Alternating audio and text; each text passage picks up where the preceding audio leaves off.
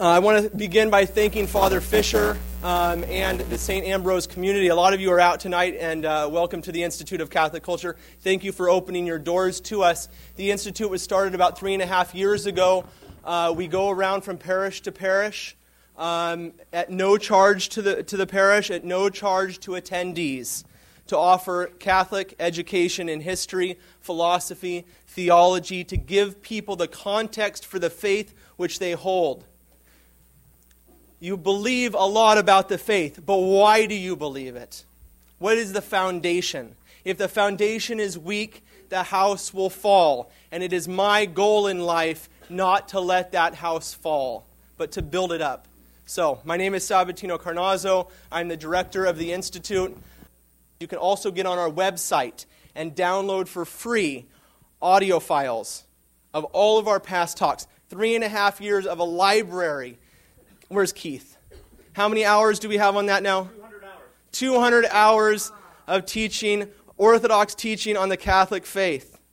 Okay, so you can get on there, you're at home, click on that, listen while you're doing dishes, whatnot. What will you get at the Institute of Catholic Culture? You will get the Catholic faith, not watered down, no apologies for it. It is what we believe, and we believe it is given to us for the salvation of the world. So we welcome you to come here to learn about the Catholic Church, to learn about our faith, and to learn about Jesus Christ. Our speaker tonight is the first layman to receive both his licentiate and doctoral degrees in ascetical and mystical theology from the Pontifical University of St. Thomas Aquinas, the Angelicum in Rome. He has taught at St. John's Seminary in Camarillo, California, and at Loyola Marymount University in Los Angeles, California. He is a Knight Grand Cross of the Knights of the Holy Sepulchre, and he is a consultor to the Pontifical Council for the Family. I could keep going. He's got nine kids, but he just had his fourth grandchild last week. Please welcome Dr. Timothy O'Donnell.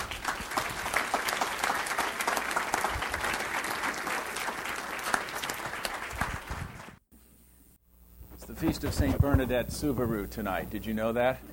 Mary appeared, she only turned back and said, Penance, penance, and more penance. So you're going to get it tonight. So, anyway, it's, it's good to see you coming out here.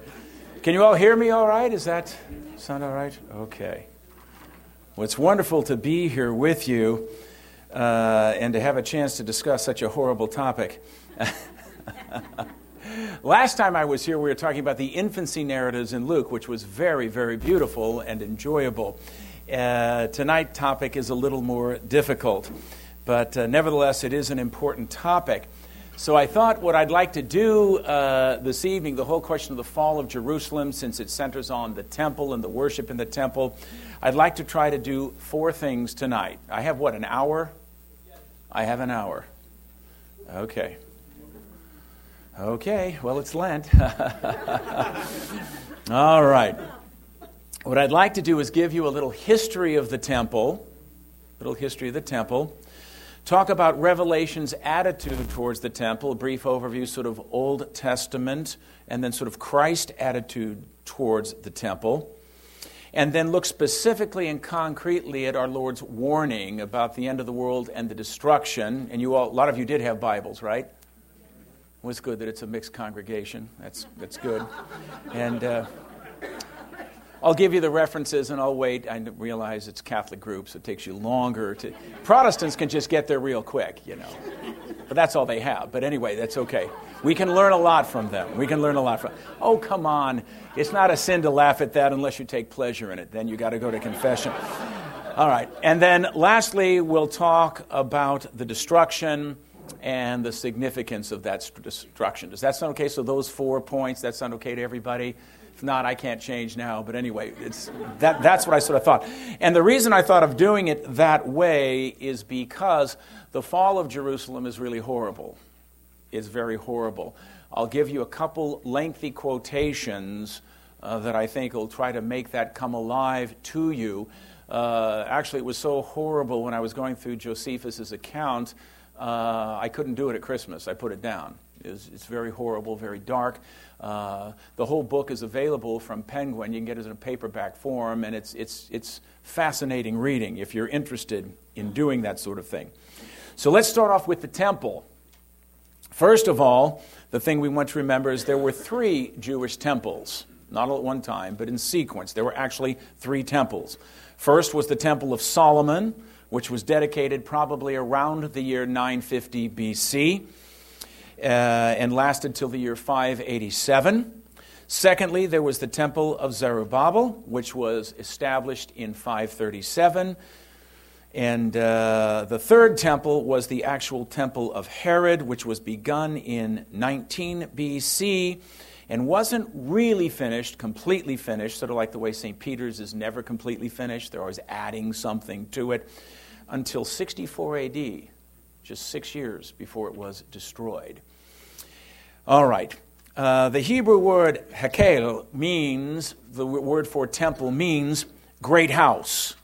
Be translated the house, or the house of Yahweh.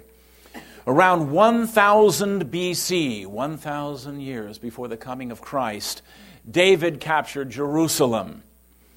And he built for himself a royal palace.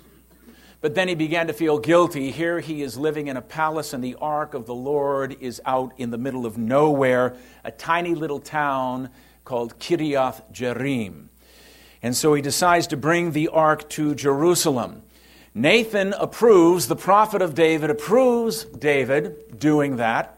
Actually, approves David's line that his line will last forever and gives a lot of prophecy, but not the building of the temple. David is told by the prophet Nathan he is not to build the temple because he was a man of blood. He was a warrior king. He was a fighter. Remember David and Goliath and all the. He was a great man, but fought and shed a lot of blood, a lot of Philistine blood. But the temple was to be built by a king of peace, and that was to be his son Solomon. And Solomon built that temple in Phoenician style. The architects and the workmen, because the Jews had no tradition of construction of anything like that, they were all from King Hiram of Tyre. And so he sent all of these Phoenician workmen who came to uh, the palace and uh, began the building of the temple. The temple took seven years to complete, seven years of working there. Now, it's interesting to note that the book of Kings tells us all of the stone was hewn to the proper shape in the quarry. All the woodwork for the temple was prefabricated, so there would be no sound of hammer or any tool in the construction project itself. All of that was done away from the area. Now, the building was 90 feet long, 30 feet wide, and 45 feet high. There were two freestanding bronze columns decorated with capitals. It's important to have this sort of an, at least an imaginative image to appreciate this. And the columns were named Jachin and Boaz. One meant in strength, and the other, He will establish. And they were all done by uh, craftsmen taken from the city of Tyre. The doors were of olive wood, and the interior is paneled with cedar, covered with beautiful floral elements. And it's important to try to get an image of that uh, if you can. Now, up above in the holy place, there were clerestory, sort of lattice windows that would let light in. There was a golden altar of incense, table of the showbreads where the 12 loaves for the 12 tribes was there, and 10 lampstands, those beautiful menorah candles, large lampstands that gave illumination to the holy place. And there were two double doors that led to the Holy of Holies. And the Holy of Holies was a perfect cube, 30 by 30 by 30. Evidently, it was raised. Now, in that Holy of Holies in Solomon's temple was placed the ark. And overshadowing the ark were two large cherubim. Each of those angels were 15 feet high and had a wingspan of 15 feet. So if you put something that size in a cube 30 by 30, you sense it was really filled with the presence of the ark. And there was no light in the room, it was total darkness.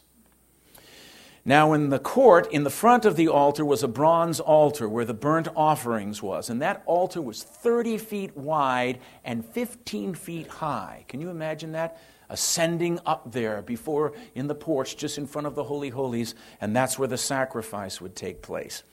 They also had a bronze sea for the washing. I mean, the religion of Israel was really a religion of blood.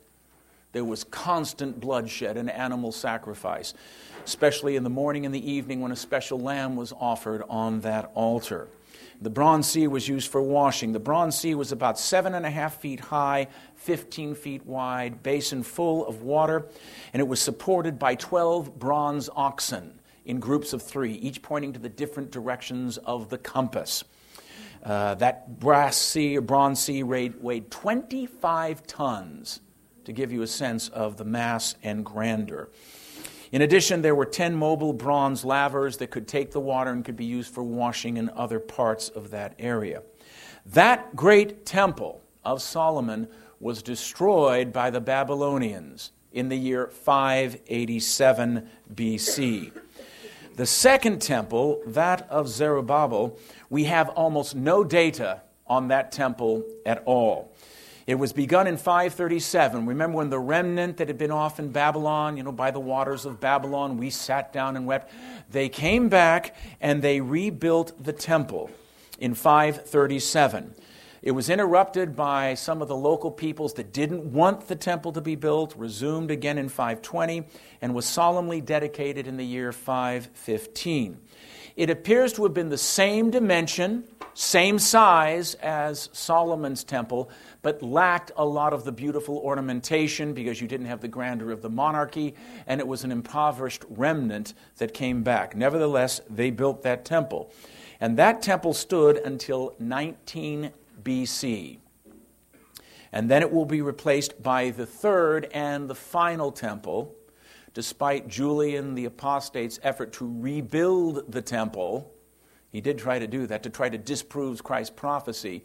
But there's all sorts of accounts from historian of earthquakes, flashes of lightning, and things, and he had to abandon the project. Interesting. Anyway, the temple of Herod. Herod was an Idumean. He was more heathen than Jewish. And as a matter of fact, the Jews hated Herod. They didn't like him at all. And the building project was an effort to try to ingratiate himself with the Jews over whom he had been made king by imperial Rome. Now, it's interesting to note that it's Herod who builds this third and final temple. Now remember, David couldn't build the temple, and you remember why. He was a warrior, he was a man of blood. Now, if he was unworthy to build the temple, we're talking about Herod the Great. Augustus Caesar was a friend of Herod the Great, knew Herod well, and said very significantly, it was easier or safer to be one of Herod's pigs than to be one of his sons kosher laws. You know, you don't, we don't do pork. All right. I'm so thankful Jesus came because I love bacon, I love ham, and I love pork chops. But I mean, that's not the primary reason, but it's okay to laugh at that. But if you take too much pleasure, you do have to go to confession, and there are priests back there that can hear your confession, fortunately. But he spared no expense 10,000 workmen working day and night. He trained a thousand of the priests, a thousand of the Levites as masons to work on the most sacred parts so that only the priest's hands would touch the stones. It was begun in 19 BC and was basically finished in 10 years by 9 BC. So it's interesting to note the decorations continue. It's one of those never ending projects. And it wasn't completely finished until 64 AD, but started in 19 and finished, putting that in quotes, in 9 BC. Now, right around then, there was a young girl that was born in a backwater town in Galilee whose womb was going to be a greater temple than what was being built in Jerusalem because that womb was going to hold God incarnate, which is a far greater thing. All right. It was finished in 64, just six years before its destruction. Now, the entire enclosure of Herod's temple, and I've got you a couple of maps here that hopefully will help you. The large one showing you Jerusalem at 70 AD, that will be helpful when we talk about the assault on Jerusalem and the war in Jerusalem. But if you go on the backside, yes, there is a backside, you have an image of Herod's temple and the temple enclosure. On the top, where you see the, the kit where it says Herod's temple enclosure, that's the larger picture of the whole sacred area.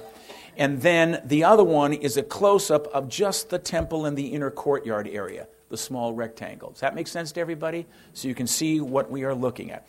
Picture is worth a thousand words. So I was able to save about a thousand words by doing that. The entire area was 2,350 feet in perimeter, so it was much larger than Solomon's temple. And it was designed like a trapezoid, as you can see. There were eight gates two in the south, four in the west, one in the north, and one in the east. One would ascend into the temple through the south gates.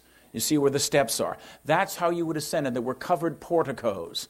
So if you want to picture Mary and Joseph bringing baby Jesus, they approach from the south, going under the covered portico, approaching the steps up into the courtyard. All right?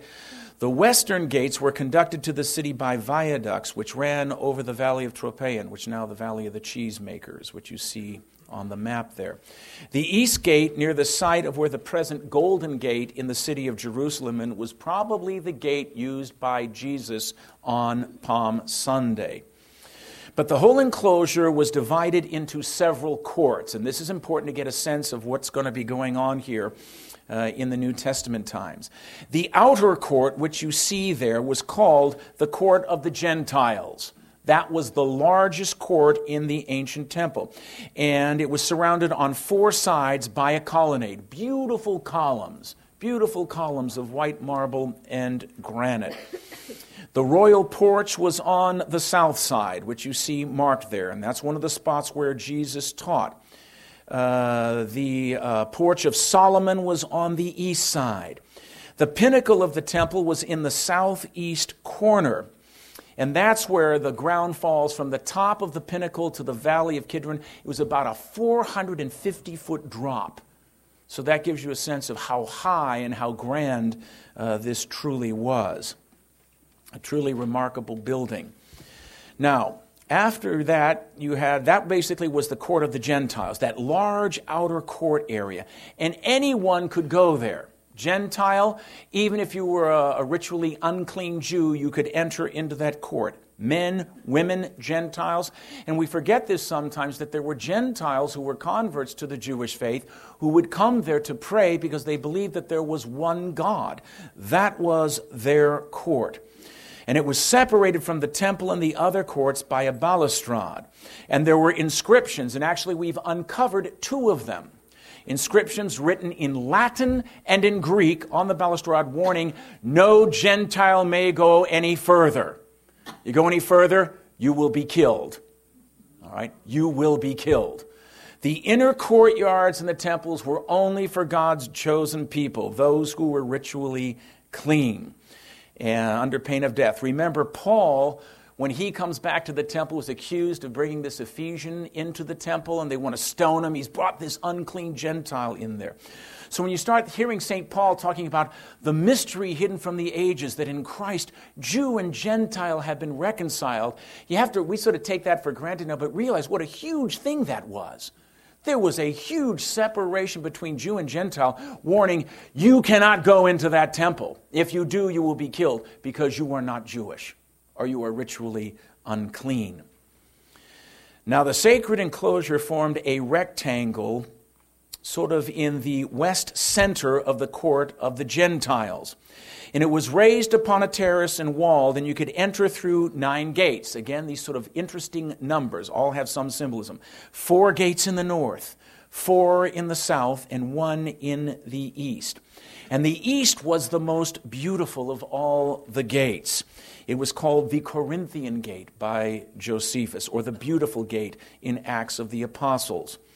And the first court reached from the east was the court of the women. This was five steps above the court of the Gentiles. When you left the court of the Gentiles, you would go five steps up. Do you find this interesting? Is this okay? So you go up five steps and you would enter into the court of the women. Uh, women could not pass beyond that. So the women did better than the Gentiles, all right? But they couldn't pass beyond that. Now, here, interestingly enough, were the alms boxes. The corbona. Remember Jesus talking about the widow putting in the mite? And these boxes were like upside down trumpets, and you would put the coin in, and it would rattle and go all the way down. So you know who has the money in the family. All right. Anyway, so anyway, just teasing. Uh, you can laugh at that. That's the court of the women. The women have the money; they control the purse strings, etc. And women are a lot more pious, and everybody knows that. We men are always schlepping along trying to catch up with the women because they're naturally virtuous and naturally spiritual. But anyway, all of that money, and there were 13 of those boxes, went to support the temple cult. Also, the treasury was there. Now, the next, as you proceed on, as you go in from there, was the court of the Israelites, or called the court of Israel. Again, raised up five steps above the court of the women. Now, that court, just to give you a sense of the size, it was 280 feet by 202 feet. And again, there were all these gates three gates on the north, three gates on the south, one gate on the east, which was called by Josephus the Nicanor Gate because there was a wealthy Jew from Alexandria that paid the money to make this beautiful gate from that direction. Now, this was the place where the worshipers would gather. If you wanted to worship in the temple, you went into the court of Israel. That's where you would go during the burning of incense, when incense would be burned before the Holy of Holies in the morning or in the late afternoon. That's where everyone would gather. That's where the prayer of the Pharisees took place. That's where the disciples went to play. When Paul took his vow and went back, that's the part of the temple where he went to. After that, you get into the court of the priests. And this surrounds the temple building itself, the court of the priests. You see the dotted line there. And that's where the priests, and there were all sorts of little rooms, houses, places where things would be stored, uh, etc. And of course, there you see the large altar to get a sense of the immensity of the sacrifice uh, that was done there. So that was the altar of the burnt offerings, which stood between the gate of Nicanor and the temple.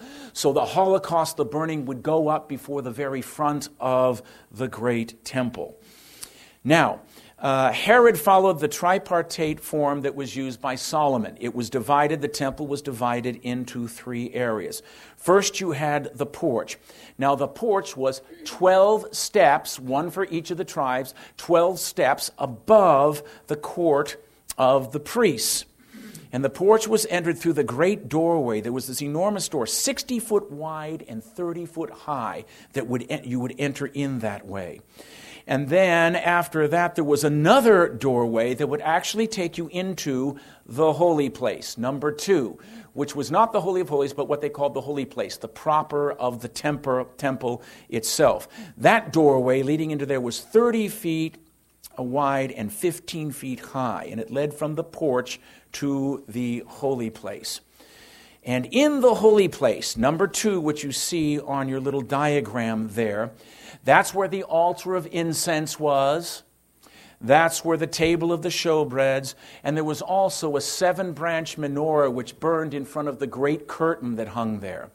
If you saw Mel Gibson's movie, The Passion, it's a very quick scene, but when the curtain is torn, you see the menorah fall, and the lintel of the temple over there that was holding the curtain, that breaks too. That was all accurate. He was really capturing what was found in Talmudic sources and also in the Gospels. And of course, that's where Zechariah goes, you know, to burn incense. And only one priest went in there at a time. That's why when there's an angel appears on the side, it's like, whoa, you know, he's supposed to be there all by himself lighting the incense. So it would have very much startled him. And then beyond that, the Holy of Holies, that perfect cube, same dimensions, 30 feet by 30 feet. Completely empty now because the ark, of course, was lost we believe taken by one of the prophets. And if you read the book of Maccabees, you know where the ark is.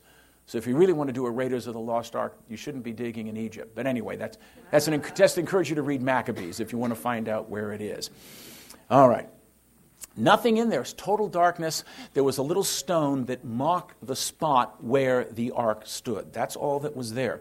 It was entirely empty, totally dark. The high priest alone would enter there on the Day of Atonement, pleading for the forgiveness of the people's sins.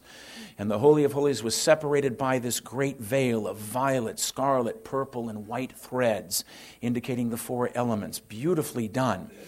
And of course, the temple itself was ornamented with white marble and limestone. Just to give you a sense of the impression this made, I hope this gives you a, a visual image. But uh, A.H.M. Jones, in his book, The Herods of Judea, gives the following description of the temple appearances. And I quote, just listen, drink it in like a good Chardonnay. All right? Oh, it's Lent. I'm sorry. All right. Have some Kool Aid. All right. The whole structure was a fantastic tour de force and must have presented a most startling appearance, more like a modern skyscraper than any known building in antiquity. No expense was spared in the materials of the structure or its decoration. It was built after the manner of many Syrian temples, but of huge blocks of stone. Josephus gives us a typical dimensions of a single block as 45 by 6 by 5 cubits. That's massive. The stone employed was a brilliant white marble.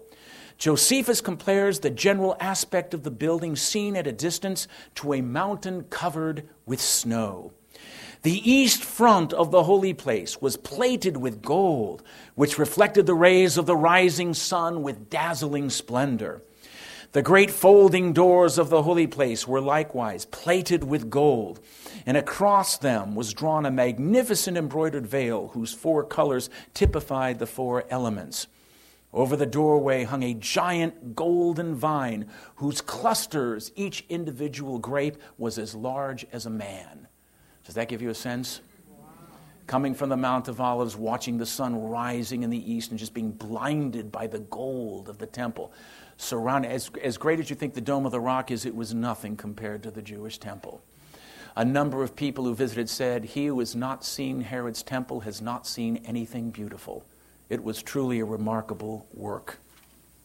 Now, its theological significance. Let's move on to the second point. All right. In the Old Testament, it was presented as the seat and symbol of Yahweh's presence among his people. When the temple was dedicated, the Shekinah, the cloud came and it filled the temple. It was the seat of Yahweh's presence. Isaiah in chapter 6, verse 1 said that that temple was the mountain of the house of Yahweh and it was destined to become the highest mountains. And Isaiah prophesied that all peoples would come to that mountain to receive instruction from the Lord. The prophet Micah in chapter 4, verse 1 says, It was to be a house of prayer for all people. For all people. Now, there were other thoughts, other strains in the Old Testament when it came time to speak about the temple. Some thought that the temple would disappear at the time of the messianic fulfillment. Jeremiah in chapter 7, verse 1 said the temple gave a sense of false security, and the existence of the temple was no guarantee of the righteousness of Israel, and actually predicted its destruction in chapter 26, verse 1. Isaiah in chapter 66, verse 1 said that the temple was not necessary. Not necessary. And of course, in Ezekiel chapters 40 through 42, he describes a new temple, that there would be a new temple in messianic times. And the temple was going to become the source of streams of living water. Now, that's very significant. The new temple was going to become a source of streams of living water that would refresh the earth. That'll be very important when we get into John's gospel. Now, brief overview of the New Testament. Jesus' attitude. What did he think about that? And then I'd like to go back and actually, since you do have Bibles, look at some of those passages. Is that okay? But first, just a brief overview so we can all get our bearings. There is no doubt Jesus and the Holy Family, Mary and Joseph, were devout Jews. They really fulfilled the cultic practices and all the requirements of the law. Remember, Luke says that after they were lost for three days, where do they find him? In the temple. I must be about my father's business, in my father's house. So, does he have respect and veneration for that temple? Absolutely. You always wonder the child Jesus, age 12, there's no identity crisis, by the way. He knows exactly who he is and what he's supposed to be doing at age 12. That's another topic, though.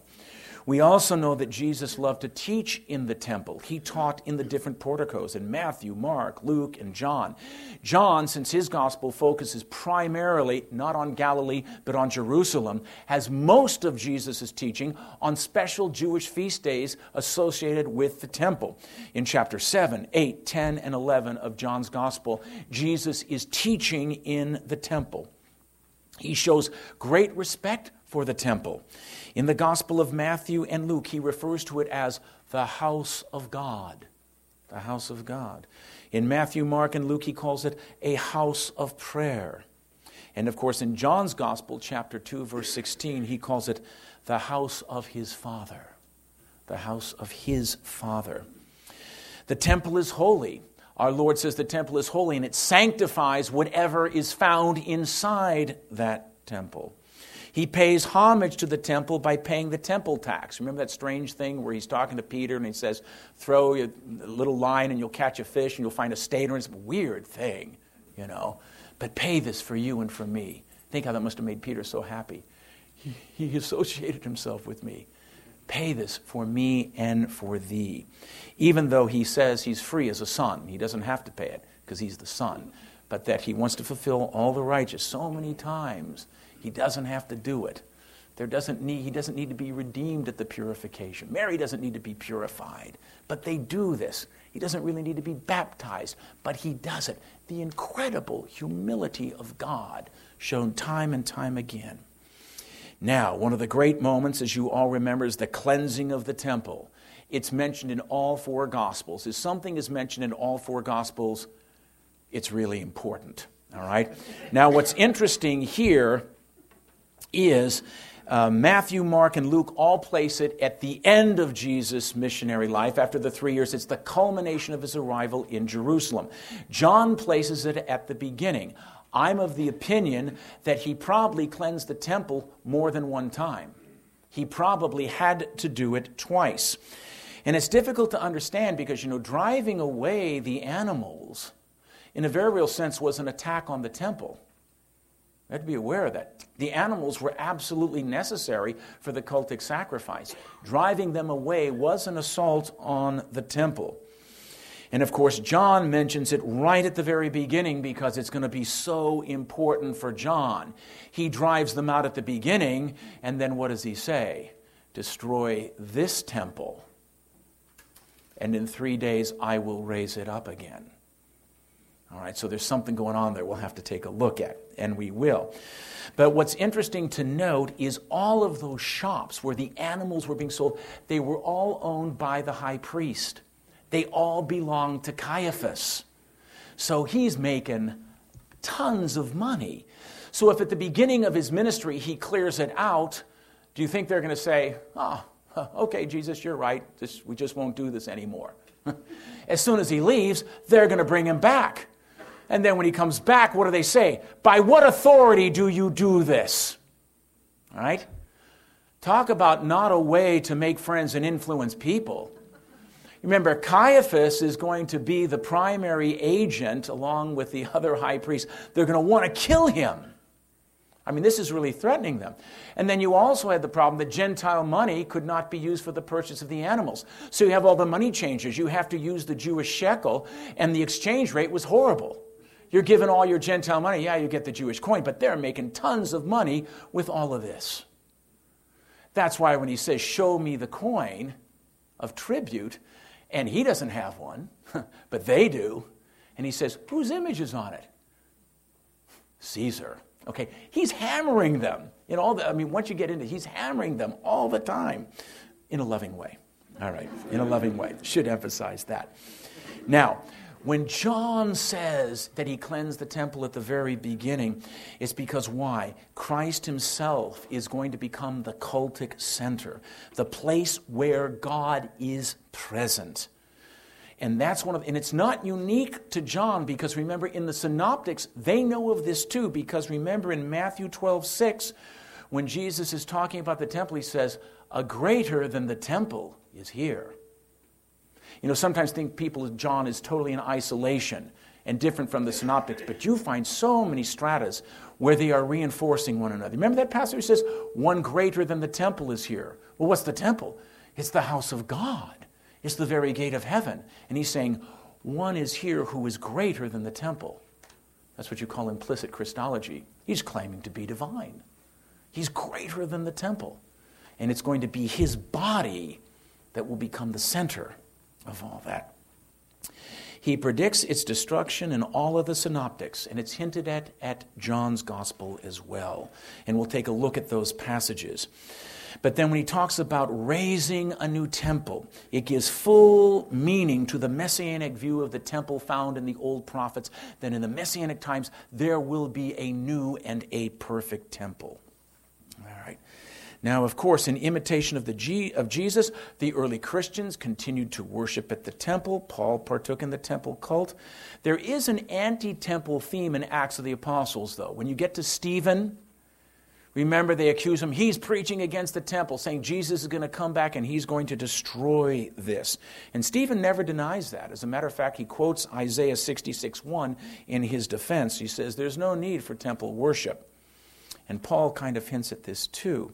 So Christ identifies the new temple with his body, and his body is the church, and the church will become the new temple.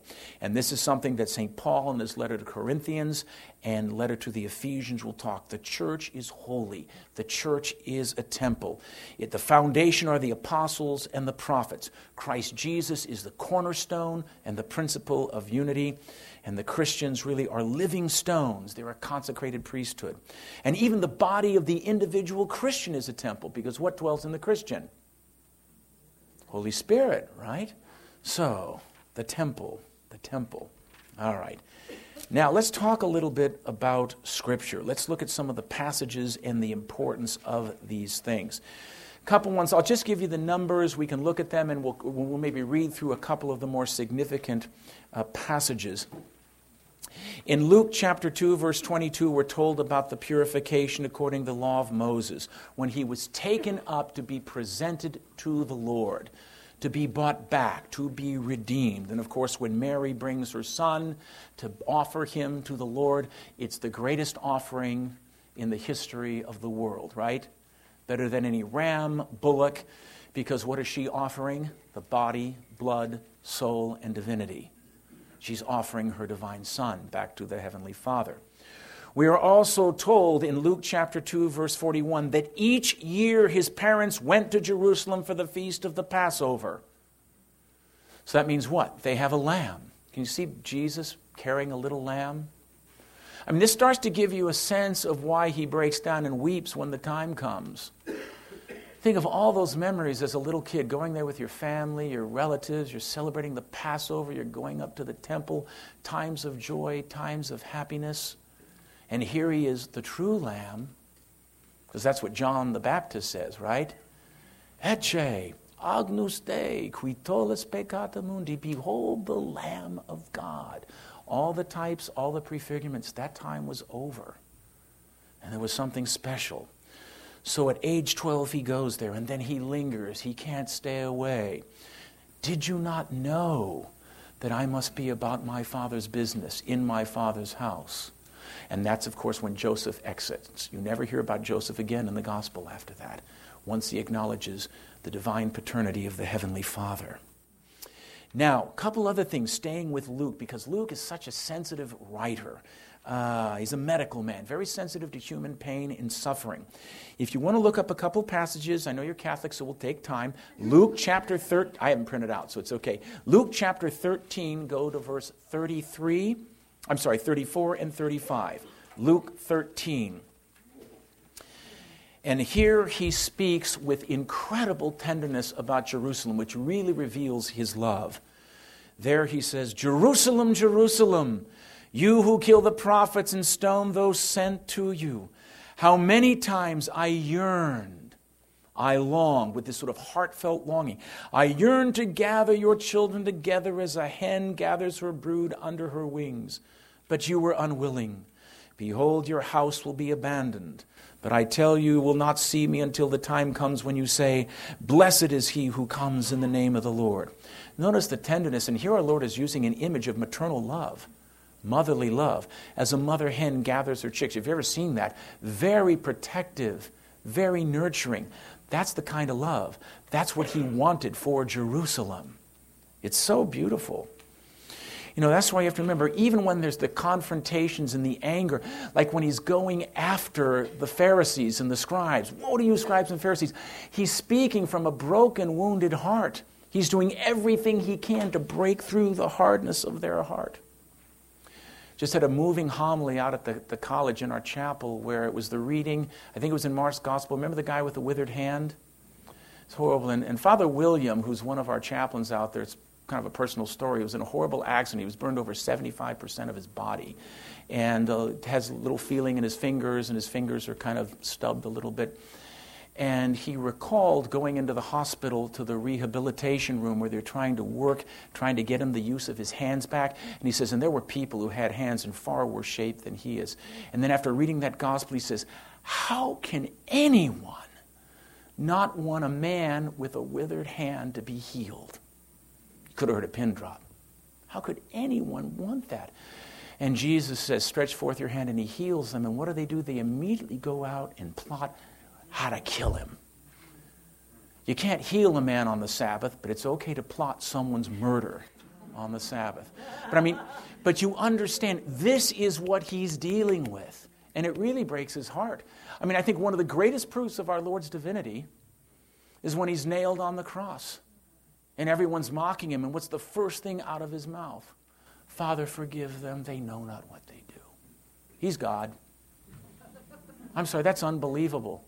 After what that man had gone through, and you're being mocked, spit upon, forgive them, Father, interceding. Total forgiveness, total love. And that's what motivates him here. Go now to Luke 19, verse 41. And this is from the Mount of Olives, Mount of Olives, looking towards the east, all right? In 1941, we read as follows And as he drew near, he saw the city and wept over it, saying, If this day you only knew what makes for peace but now it is hidden from your eyes. For the days are coming upon you when your enemies will raise a palisade against you. They will encircle you and hem you in on all sides. They will smash you to the ground and your children within you, and they will not leave one stone upon another within you, because you did not recognize the time of your visitation. All right? Fairly powerful. He loved Jerusalem, he loved the temple but the hardness of heart, the lack of receptivity. And what was he seeing as he looked at that? And he makes that first initial prediction in Luke 19. William Thomas Walsh describes it very vividly in his book, St. Peter the Apostle, and I'll give you the quote. It was not the white glory of the temple and the palaces on the western hill that he saw now, but the tenth legion camping on the very spot where he paused. On the right and on the left of him, the battering rams and mounds, the four trenches around the Castle Antonia, the dead bodies falling from the walls, the unburied corpses in the streets, the children eating dung, the silence of death falling, the despairing priests leaping into the flames. End quote. That's what he saw, that's what he knew. Now, of course, we can go on, but I'm not going to have time. There's the whole cleansing of the temple that is mentioned in Luke, Matthew, and Mark, which is very important because why? My house shall be called a house of prayer. He's quoting Micah. But you have made it a den of thieves. A den of thieves. Now remember, this is the court of Gentiles. And there's so much noise. Now remember, this is important for us because most of us are Gentiles. All right? This is where righteous Gentiles would come to try to pray. And that's where the fleecing, the noise, the dung, the commotion all took place. It's like, it doesn't matter, you're not part of Israel. We can do all that filthy stuff there because we don't really care whether you can pray or not. Won't happen in the inner court or the court of the Israelites. You see that? So again, it's this indignation that the temple was meant to be for all people, and that was kind of roping off that exclusivity. Don't go beyond here, or we will kill you because you're not of our blood. All right? It's one of the great signs of the universality, the Catholicity of the church and the religion that Jesus Christ was to bring to all of us.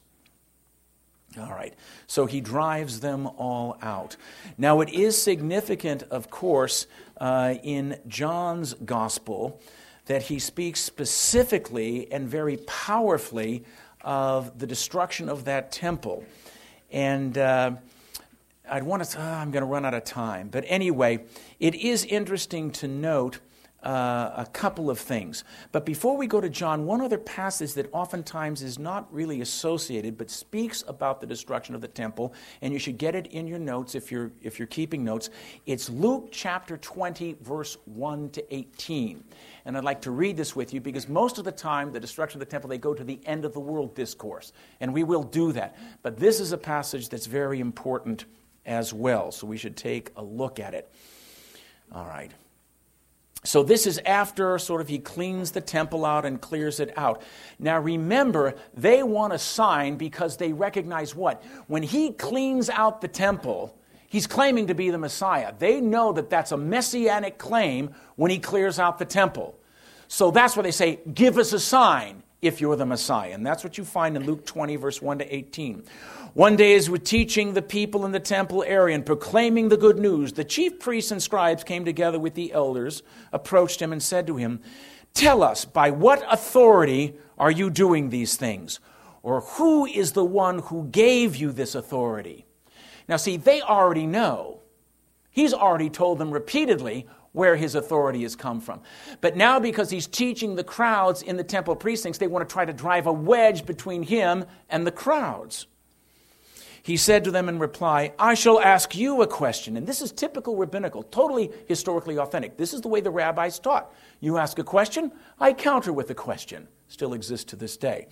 All right. Tell me, was John's baptism of heavenly or of human origin? Because he knows he wants to get the people away from him. That's their whole goal. They discussed among themselves and said, If we say of heavenly origin, he will say, Why did you not believe him? But if we say of human origin, then all the people will stone us, for they are convinced that John was a prophet. Do you see the problem? All they're thinking about is what? Themselves, politics. They don't really want truth. They don't want an answer. This is this hardness of heart that he keeps trying to break through and is so hard. So they answered, They did not know where it came from. Jesus said to them, Neither shall I tell you by what authority I do these things. Then he proceeded to tell the people this parable. Listen to the parable. A man planted a vineyard, leased it to tenant farmers, and went on a journey for a long time. At harvest time, he sent a servant to the tenant farmers to receive some of the produce of the vineyard. But they beat the servant and sent him away empty handed. So he proceeded to send another servant, but him also they beat and insulted and sent away empty handed. So he proceeded to send a third, but this one too they wounded and threw out. Do you notice what he's teaching? The patience of God. The patience, the humility. Sends one, they kill him. Sends another, kill him. Beat him, throw him out. The patience of God. Then he said, The owner of the vineyard said, What shall I do? I shall send my beloved son. They will respect him. But when the tenant farmers saw him, they said to one another, This is the heir. Let us kill him that the inheritance may become ours. See what he does? He just strips the mask off. He knows what they want. They want to kill him. All right? And so he goes on. So they threw him out of the vineyard and killed him outside the city, threw him out of the vineyard, and killed him. What will the owner of the vineyard do to them? He will come and put those tenant farmers to death and turn over the vineyard to others. When the people heard this, they exclaimed, Let this not be so. Now, notice all the people hearing him understand exactly what he's saying that the vineyard's going to go. It's going to be given off to somebody else, not the Jews but to somebody else, to the Gentiles, say, Let it not be so. But he looked at them and asked, What does this scripture passage mean? The stone which the builders rejected has become the cornerstone. Who's he turning their attention to? Himself. Away from the temple, right? You see what's going on here? Away from the vineyard. What does that scripture mean? The stone which the builders rejected has become the cornerstone. Everyone who falls on that stone will be dashed to pieces, and it will crush anyone on whom it falls. Speaking about himself, he is going to be the cornerstone. He will be the cornerstone. And then, of course, John goes on to give his great uh, prophecy as well. Now, one other passage we can look at quickly before we get to the destruction passages. In John chapter 4, verse 19 to 24, another passage that frequently is not referred to, but in John chapter 4, there is the discussion with the Samaritan woman at the well. Remember that? And of course, she's a Samaritan, she's a half breed. The Jews viewed them with contempt. All right? But in John chapter 4, verse 19, to 24, the woman said to him, Sir, I can see you are a prophet. Our ancestors worshipped on this mountain, but your people say that the place to worship is Jerusalem. Jesus said to her, Believe me, woman, the hour is coming. Now, the hour in John's gospel always refers to his passion, right? What me to thee, woman, my hour has not yet come which can also be translated, by the way, has not my hour come, which in some way makes more sense. It's another talk. Anyway, all right. The hour is coming when you will worship the Father neither on this mountain nor in Jerusalem. You people worship what you do not understand. We worship what we understand because salvation is from the Jews. But the hour is coming and is now here when true worshipers will worship the Father in spirit and truth. And indeed, the Father seeks such people to worship him. God is spirit, and those who worship him must worship in spirit and in truth. So, again, you see what's going on? Jerusalem is not going to be the cultic center anymore. So, again, he gets mocked uh, during his crucifixion, claiming he was going to destroy the temple and all of that. But let's look at the prediction passages that refer to that. I'll give you the passages and you can look them up. Now, the problem with the end of the world passages and the destruction of the Jerusalem passage is they tend to be confusing. And the reason they tend to be confusing because they talk about the destruction of Jerusalem and the end of the world and Jesus coming at the end of the world. So, what I've done is isolate the passages that seem to speak specifically of Jerusalem. In Luke's gospel, those passages would be chapter 21 verses 5 to 7, 20 to 24, and then 29 to 33. The parallel passages for your own study and reflection and prayer during Lent Matthew chapter 24, verse 1 to 2, then move to 15 to 22, then 32 to 34. And then in Mark's Gospel, chapter 13, verse 1 to 2, 14 to 20, and then 28 to 31. Now, the two are blended together for a couple of reasons. First of all, the Jews could not imagine the temple not existing to the end of the world, because this was the temple. And so the destruction of the temple and the parousia, the end of the world, are interwoven together. And it's what we would call a multiple fulfillment pattern in prophecy, where a prophecy is fulfilled one time in, li- in a literal, concrete way, but will be fulfilled even again in a broader, fuller way later on. So the destruction of Jerusalem and the destruction of the temple was a type of the end of the world. Does that make sense? And so that's why they're woven together. Now, of course, let's go through uh, Luke's passage, and we'll talk about that. And then I'll give, maybe give one other passage. But most of them say he says essentially the same thing. So let's start with Luke chapter 21, verse 5 to 7. While some people were speaking about how the temple was adorned with costly stones and votive offerings, he said, All that you see here, the days will come where there will not be left one stone upon another that will not be thrown down. They asked him, Teacher, when will this happen? And what sign will there be that all these things are about to happen? Then going on to verse 20 to 24. Now, notice how clear this is. When you see Jerusalem surrounded by armies, know that its desolation is at hand. Then those in Judea must flee to the mountains.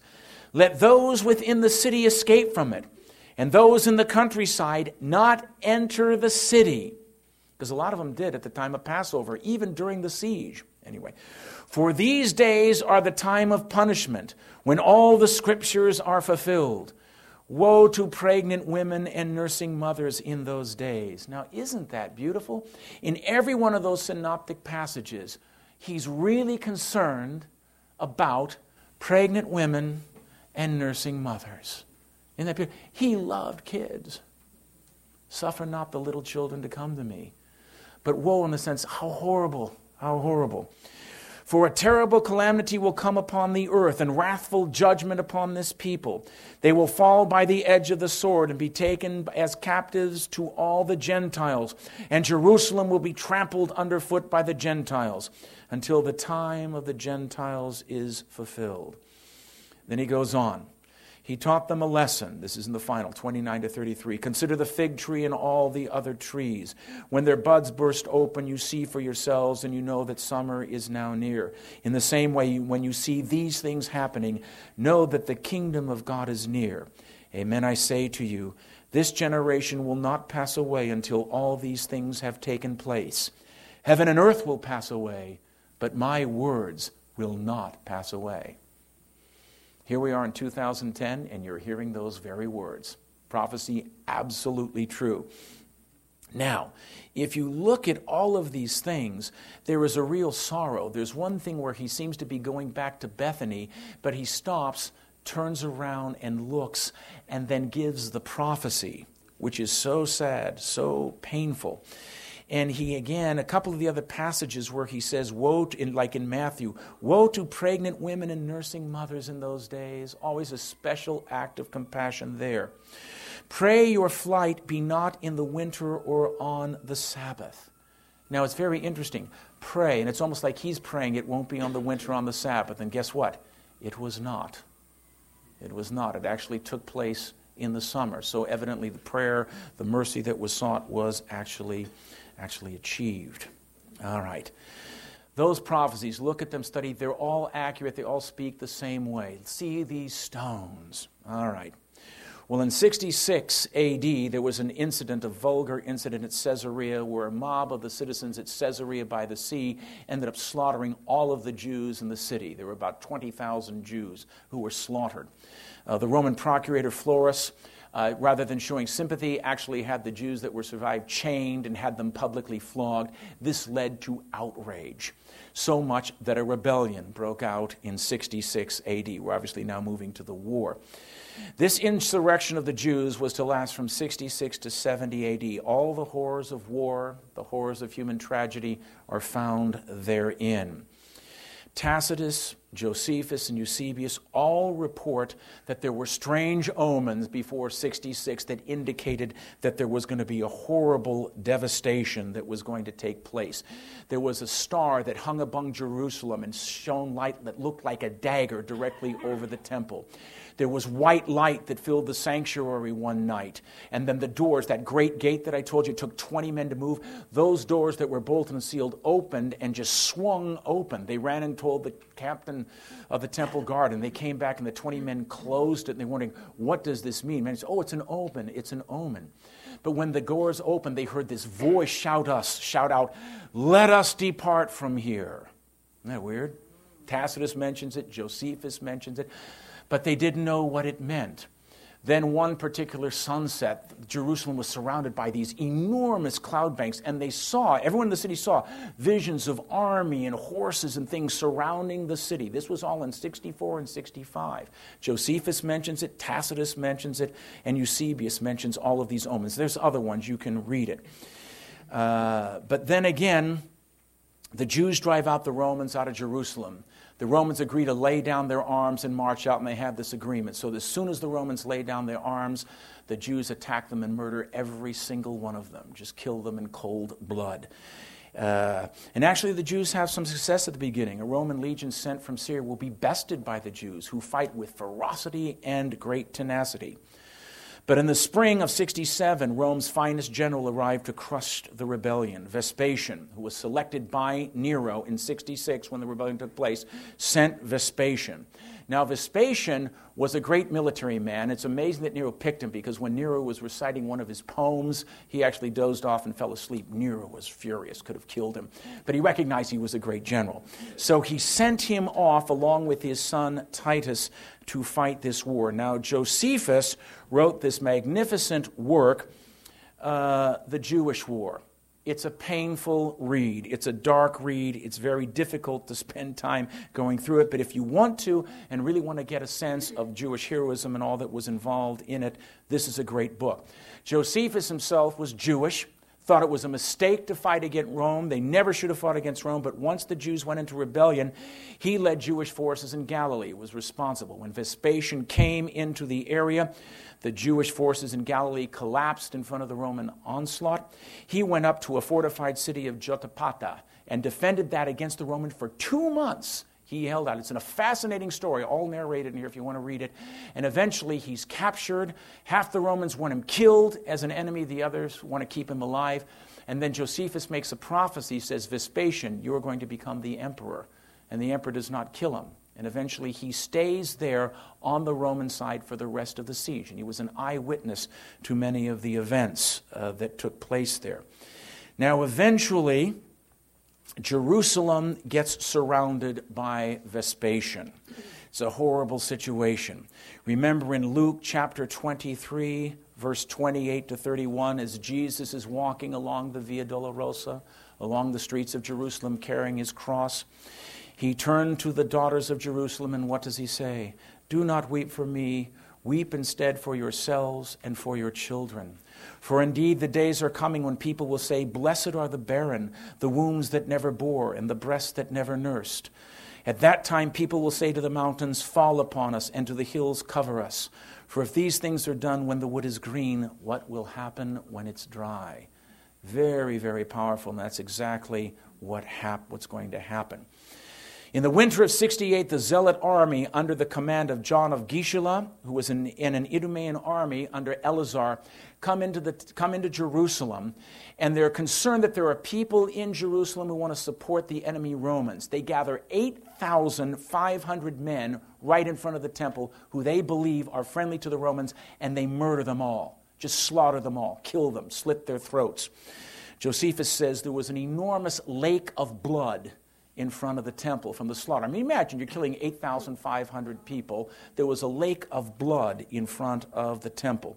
Now, it's interesting to note that Eusebius, in his church history, tells us that the Christians, remembering the prophecy and seeing the arrival of the Roman army, fled from Jerusalem and went to the city of Pella which is very important testimony supporting that our Lord did, in fact, make this prophecy that was understood. So most of the Christians were spared from this when they saw the Roman army coming. All right. Then all sorts of chaos. Remember wars and rumors of wars? And in June of 68, Nero kills himself, whimpering. Galba replaces him, but he's killed in January of 69. The year 69 AD was called the year of the four emperors. Emperor after emperor killing, dying. And then eventually, uh, the army ends up proclaiming Vespasian emperor. And eventually, his armies, he's proclaimed up in the armies on the Danube. His soldiers take Rome, and he eventually leaves, leaving the assault on Jerusalem to his son Titus. But in Jerusalem, murder, rape, perversion. The zealots turn the temple into a place of sacrilege and horror. They're attacking one another, fighting one another, uh, these three factions, and madness and chaos reigns. By July of 69, they're completely surrounded, and Titus, after several assaults, fail, but they begin to build this enormous wall around it. Starting, they cut all the olive trees down in the Garden of Gethsemane for the building of their towers. And then what happens is starvation breaks out. Now, this is a quote. I'm going to kind of edit it because it's pretty intense, but I want to give you a sense of what's going here, and then I'll give you this quote, and then I will rapidly conclude before Sabatino gets the hook out. All right. So it was that the unhappy people were beguiled at that stage by cheats and false messengers of God, while the unmistakable portents occurred. This is where he talks about all the different portents, but I want to give you the more the quote. For the wealthy, it was just as dangerous to stay in the city as to leave it. For on the pretext that he was a deserter, many a man was killed for the sake of his money. As the famine grew worse, the frenzy of the partisans increased with it. And every day these two tares strengthened their grip. For nowhere was there corn to be seen. Men broke into the houses and ransacked them. If they found some, they maltreated the occupants for saying there was none. If they did not, they suspected them of having hidden it more carefully and tortured them. Proof that they had or had not food was provided by the appearance of the unhappy wretches. If they still had flesh on their bones, they were deemed to have plenty of stores. If they were already reduced to skeletons, they were passed over, for it seemed pointless to dispatch those who were certain to die of starvation before long. Many secretly exchanged their possessions for a measure of corn wheat if they happened to be rich, barley if they were poor. Then they shut themselves up in the darkest corners of their houses, where some, through extreme hunger, ate their grain as it was. Others made bread, necessity and fear of being the only guides.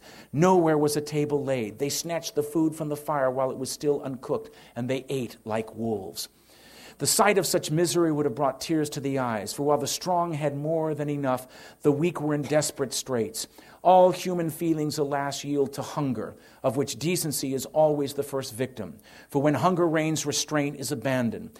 Thus it was that wives robbed their husbands, children their fathers, and most horrible of all, mothers their babes, snatching the food out of their very mouths. And when their dearest ones were dying in their arms, they did not hesitate to deprive them of the morsels that might have kept them alive. This way of satisfying their hunger did not go unnoticed. Everywhere the partisans were ready to swoop, even on such pickings. Whenever they saw a locked door, they concluded that those within were having a meal, and instantly burst the doors open and rushed in, and hardly stopped short of squeezing their throats to force out the morsels of food.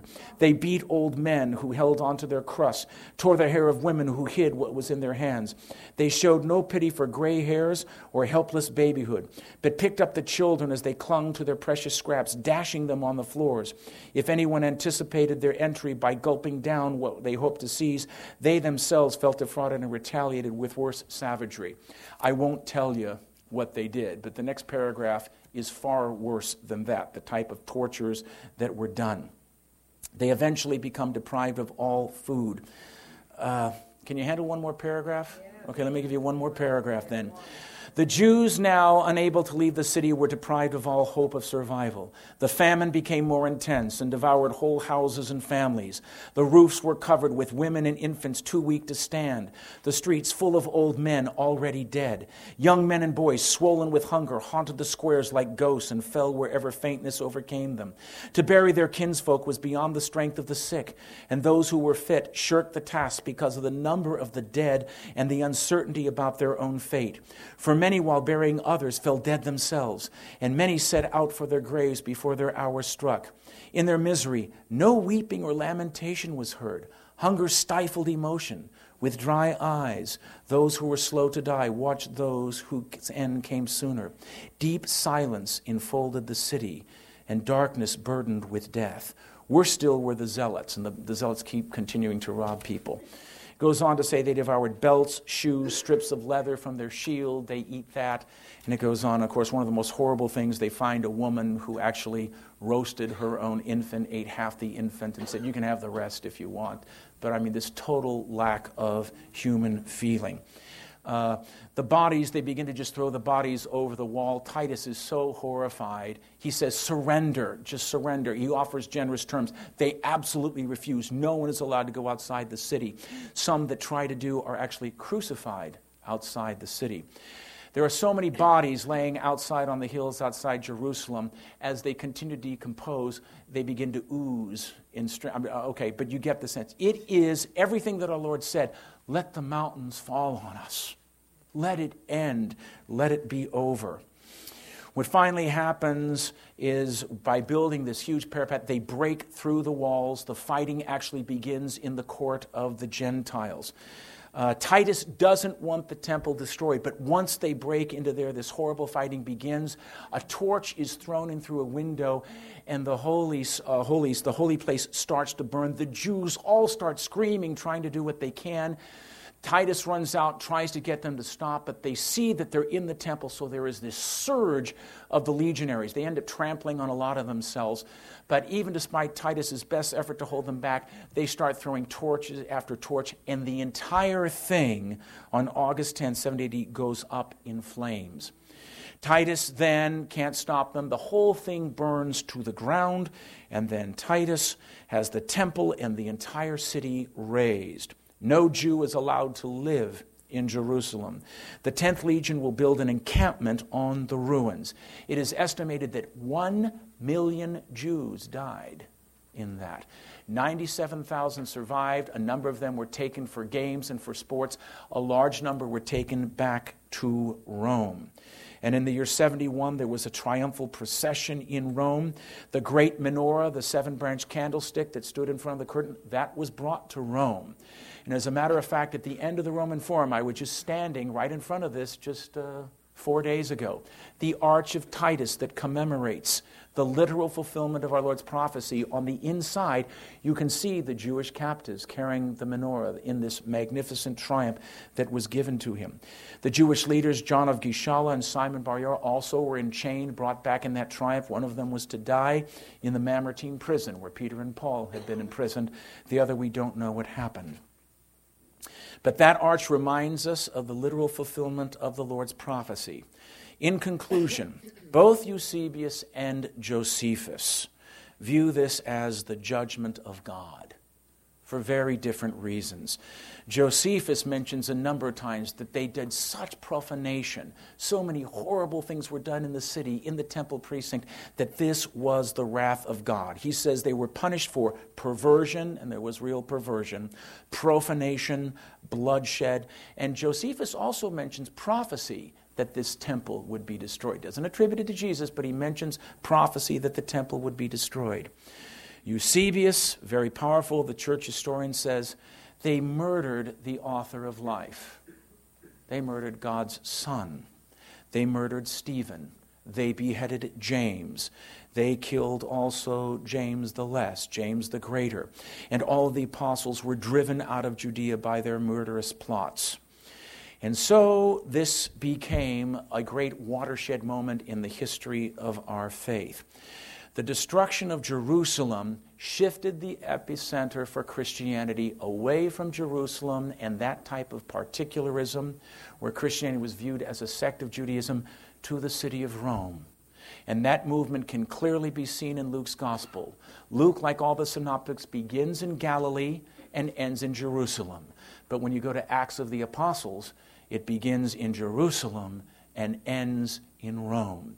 And with the destruction of that temple, the destruction of the cult, Judaism's hold over Christianity was no longer to be found. And Christianity now truly became, in every way, a missionary church ad gentes, a missionary church to the Gentiles. So it secured Rome as the New Jerusalem and the center of Catholic Christianity, clearly part of divine providence. Thank you very much.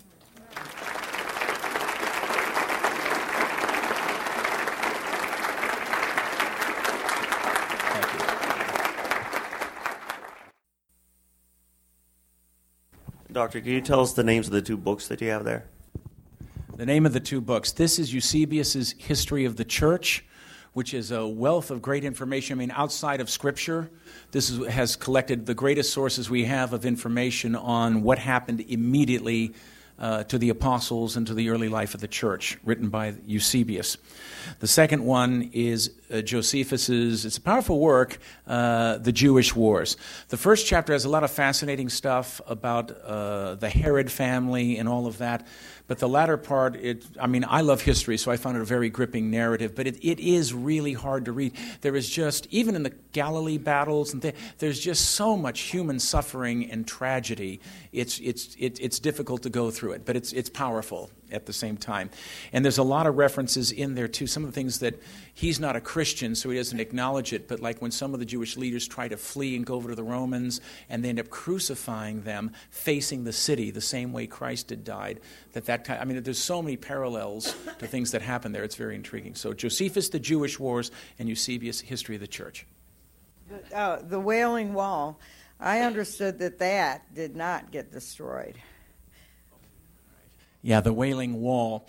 Okay, the Wailing Wall really was not a wall. What the, what the Wailing Wall is, the platform, sort of the, the, the sort of lower stone structure upon which the temple was built, that's the Wailing Wall.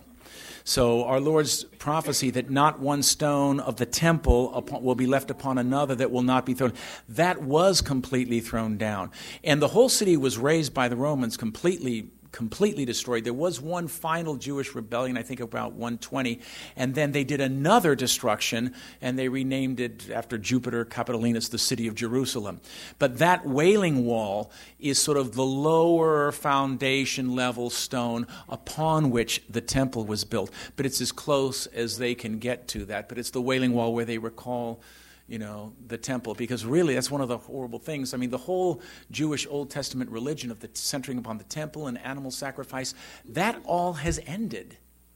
So if you're reading the Old Testament, I mean, what has happened to Judaism? I mean, you have your synagogues now, but I mean, that whole cultic practice of the Old Testament has ended. And that's why among some of the Orthodox, there's a desire to try to rebuild the temple. For the second coming of the Messiah, do you believe, or is there anything in Scripture that says that Jerusalem will play a particular role. And um, I know there's a lot of Christian sects that want to kind of bring on the second coming by flying Jews to Jerusalem. But do you believe it'll play any significant role? Did you see Fiddler on the Roof? I'll tell you, I don't know, but it's a tradition. anyway, all right. But um, yeah, it's, it is, it is certainly possible. Of course, there is the multi. Jerusalem clearly was a type of the end of the world. And because something is fulfilled one time literally doesn't mean there can't be a broader fulfillment later on. Um, it is certainly significant. No one would have thought a hundred years ago that the Jews would have been gathered together in a homeland, in a national homeland, in the least happy spot of the world. Uh, and they are there. And uh, of course, the whole question there are references in the book of Revelation to a new temple and to prophets and things like that. Now, again, whether those are types or figures, I, I mean, I don't want to speculate. I do know there is a desire on the part of some within the Orthodox community to rebuild that. Um, I remember I was thinking very clearly, they supposedly already have plans drawn up. But I remember in the Gulf War, you might remember where our Patriot missiles were shooting up, knocking out those Scud missiles that were shooting in Israel. There was some concern that if a Scud missile hit the Dome of the Rock, and it was actually a Muslim nation that blew it up, well, all bets are off. I mean, if that's really destroyed by a missile, uh, why not rebuild the temple? On the mount. And then you know what? Armageddon would happen probably pretty quickly. But anyway, does that answer? So, Jerusalem, there may be a role for Jerusalem, but again, I don't think there's any way you could know that absolutely. You know what I'm saying? Will, will there be a new temple? Will it be rebuilt? Will that be a sign of the end times? I don't know. Uh, Herod's Temple sounds an amazing place. Do you, we have any idea of how it was financed? There were several reasons why Herod was hated. Taxes were a big thing. He did tax many of them. But Herod, uh, despite that, was very wealthy. Uh, he controlled, because he was down in Judea, a number of the trade routes that went from Egypt along the Dead Sea. He was able to impose tariffs and taxes and controlled a great deal of that trade. So he was very wealthy. But knowing also that his position as monarch was somewhat tenuous and that the Jews really didn't like him, he poured a great deal of money. And it's true, even the Jews that didn't like him were thrilled with the temple. Now, he did, what he did was very delicate because remember, the temple of Zerubbabel was in existence. What he did was as he tore down, he built. So, and, and actually, the sanctuary, the holy, the, the, sanct, the holy place and the holy of holies, that was completed in about a seven month period right? Because you couldn't lose that.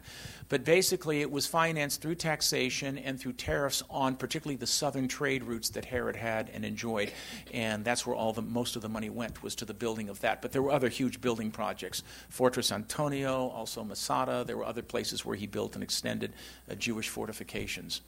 And that's one of the reasons why the Romans were really intimidated. I mean, Jerusalem was a phenomenally strong city. I mean, the walls that the Jews had built, that Herod had built, uh, were massive and very, very difficult. And if you read the, the actual account of Josephus, you realize how the Jews, on a number of occasions, really bested the Romans and came very close a couple of times to actually turning the tide. But it was the Romans' ability to never acknowledge defeat they would just keep coming and coming and coming. If it meant building a wall just as big and just as high so that you could attack on a level playing field and building these enormous rams that began to smash through the gates. But it was a phenomenal achievement. But most of the temple was built through taxing and through tariff money made on caravan routes down in the south. Thank you, Dr. O'Donnell.